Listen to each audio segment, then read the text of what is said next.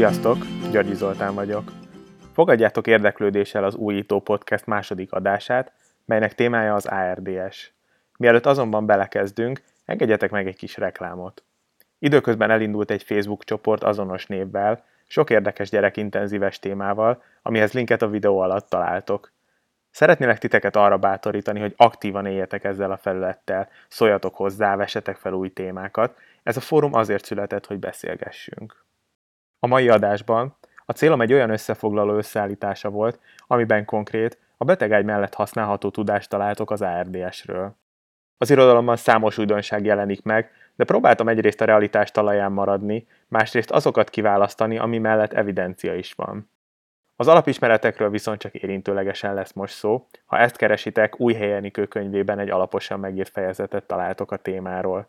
Akik nemrég olvastátok, egyfajta update lehet ez a mostani anyag, remélem sok újdonsággal. Egyszer megkérdezték tőlem, mit jelent számomra a para FiO kettő? Már mi az, amitől megijednék? Gondoltam, lélegeztettem már gyerekeket száz százalék oxigénen napokon keresztül is, de az már tényleg nagyon para volt, ráadásul annál azért talán kisebb számot illene mondanom. Végül is némi gondolkodás után arra jutottam, hogy nagyjából hatvan százalék FiO kettő körül elkezdek á er dé esben gondolkozni. Aki már kezelt ilyen beteget, az tudja, hogy az á er dé es komoly betegség. Fontos korán felismerni, mert ez egy teljesen egyedi műfaj. Tehát amikor jön a para, és kimondjuk, hogy á er dé esről van szó, az meghatározó lépés a beteg és a team szempontjából is. Először pár gondolattal járjunk körbe néhány alapvető részletet, és pontosítsuk, hogy mi is a betegség leegyszerűsítve. Amit tapasztalunk, hogy a betegeknek oxigenizációs problémája van, gyakran oxigénmassz mellett is hipoxiásak, és nem ritkán a nehéz légzéstől ki is fáradnak, ezért lélegeztetőgépre kerülnek. A betegség miatt a tüdő heterogén módon, az alveolusok pedig diffúzan károsodnak. Olyan, mintha kétféle tüdőszövet lenne jelen egyszerre, egy légtartó és egy kollabált. A légtartó tüdőben az alveolusok könnyen összeesnek, ezt klasszikusan magasabb píppel próbáljuk kivédeni. A másik fajta tüdőszövet viszont nem vesz részt a gázcserében, és oxigénben szegény vért csöntöl. Ezt a fajta tüdőt újra meg akarjuk nyitni. Tehát nekünk mind a kettővel kell foglalkoznunk egy tubuson keresztül. Kihívásnak hangzik, nem? Arra is készüljetek fel, hogy a betegség lefolyása hosszú, nem párnapos folyamat, a kezelés nem az intubálás pillanatában indul, és nem az extubáláskor ér véget. Ha a tüdő meg is gyógyul, az á er dé es keményen megviseli a szervezetet, egy vizsgálat szerint a túlélők huszonegy százaléka három éven belül meghal. Azt is látni fogjátok, hogy az intenzíves orvos lehetőségei limitáltak. A kiváltók kezelésen kívül a szervek védelme és támogatása a célunk, valamint, hogy minél kevesebb kárt okozzunk a lélegeztetéssel. Az intenzívet töltött időszak után fontos a rehabilitáció és a gondos utánkövetés. Sokat beszéltünk már a betegségről, de érdemes lenne konkretizálni azt is, hogy mit is nevezünk á er dé esnek. Egy levegővel egyik definíciót se fogom tudni elmondani, ezért a táblázat segítségével mutatom be a különböző megfogalmazásokat. kétezer-tizenkettőben Berlinben született egy felnőttkori á er dé es meghatározás, ezt követte kétezer-tizenötben egy gyermekkori, majd a legújabb kétezer-tizenhétből az újszülöttkori á er dé es definíció. Ez utóbbit ne tévesszük össze az i er dé essel. Az a közös a három definícióban, hogy az á er dé est egy akut inzultus okozza, nem pedig krónikus betegség, szívelégtelenség vagy folyadékterhelés. Viszont amíg a gyerekkori á er dé es esetén elfogadhatók valamilyen egyoldali tüdőfolyamat, addig a felnőtt és az újszülöttkori definíciókban kétoldali röntgeneltérés szerepel. A másik különbség az oxigenizációs index és az oxigén-szaturációs index, mert ezeket számoljuk ki a Horowitz index helyett az á er dé es súlyosságának meghatározására, szóval érdemes ezekkel a kifejezésekkel is képbe kerülni. Látjátok, hogy egyrészt az átlagos légúti nyomást is tartalmazzák a képletek, és az oxigén-szaturációs index akkor is használható, ha nincs artériás kanölünk, ez esetben pulzoximetria is elég lehet. Nem utolsó sorban egy összehasonlító tanulmány szerint a gyerekkori á er dé es kétharmadát nem tudjuk korán diagnosztizálni a felnőtt kritériumrendszerrel. Ez nyilván a betegség enyhe formáira vonatkozik, de mint azt már korábban említettem, a korai felismerés igencsak fontos. Folytassuk azzal, hogy hogyan is érdemes a kezelést megkezdeni. Már korábban hivatkoztunk arra, hogy ez nem egy hétköznapi műfaj, így a rutin módszereink nem fognak működni, sőt károsak is lehetnek. Itt van egy checklista, amin ha végigmentek lépésről lépésre, akkor nagy valószínűséggel jó úton fogtok járni. Első pont, a kezdeti állapot felmérés. Röntgen és rutin diagnosztika után meg tudom-e mondani, hogy mi okozza az á er dé est? Ha nem, akkor hogyan és miből fogom tudni megmondani? Ha egy aduász van a kezünkben ebben a helyzetben, az a kiváltók felismerése és lehetőség szerint a kezelése is. Ez legtöbbször antimikrobás gyógyszereket jelent. A második pont az, hogy nem törekszünk fiziológiás paraméterekre. Alacsonyabb véroxigén szinteket és magasabb széndioxid szinteket fogadunk el. Kicsit részletesebben, enyhe á er dé esben kilencvenkettő-kilencvenhat százalék, középsúlyos súlyos betegségben nyolcvannyolc-kilencvenkét százalékos oxigén szaturációt célzunk meg.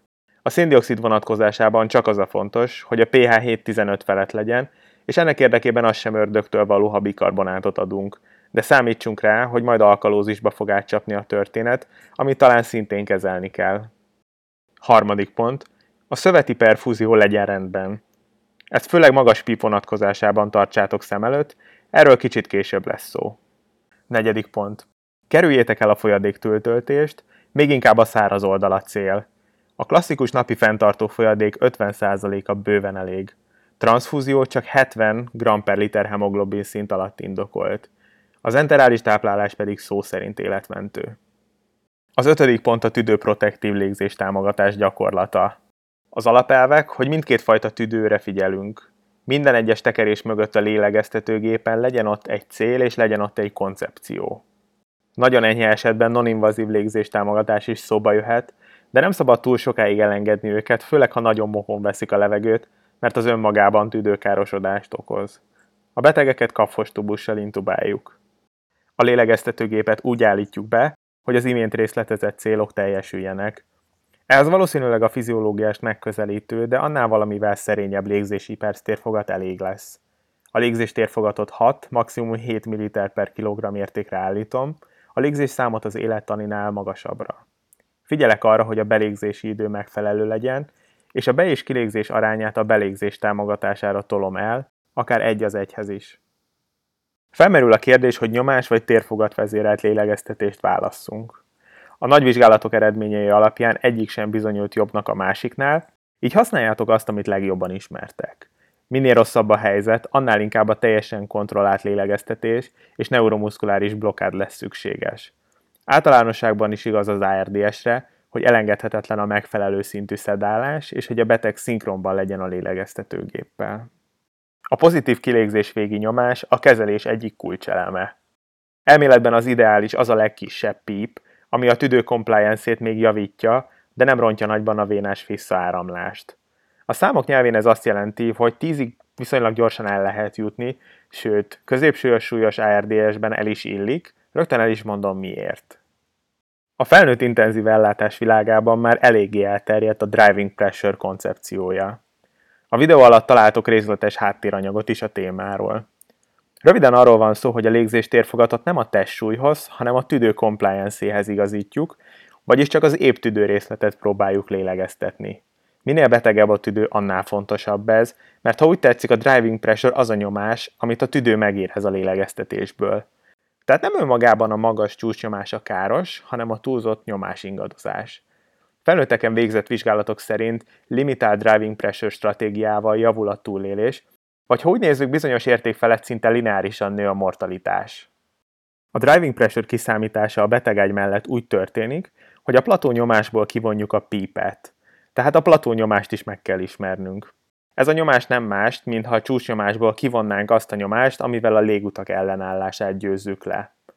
A gyakorlatban kitartott belégzésben lehet megmérni, de tudni kell, hogy a legpontosabb értéket relaxált betegben és térfogatvezérelt lélegeztetési módban kapjuk.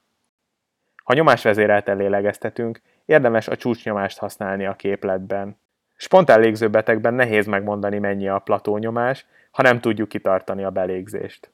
Ha ebben a rendszerben gondolkozunk, az irodalmi adatok szerint a driving pressure értékét tizenöt alatt érdemes tartani.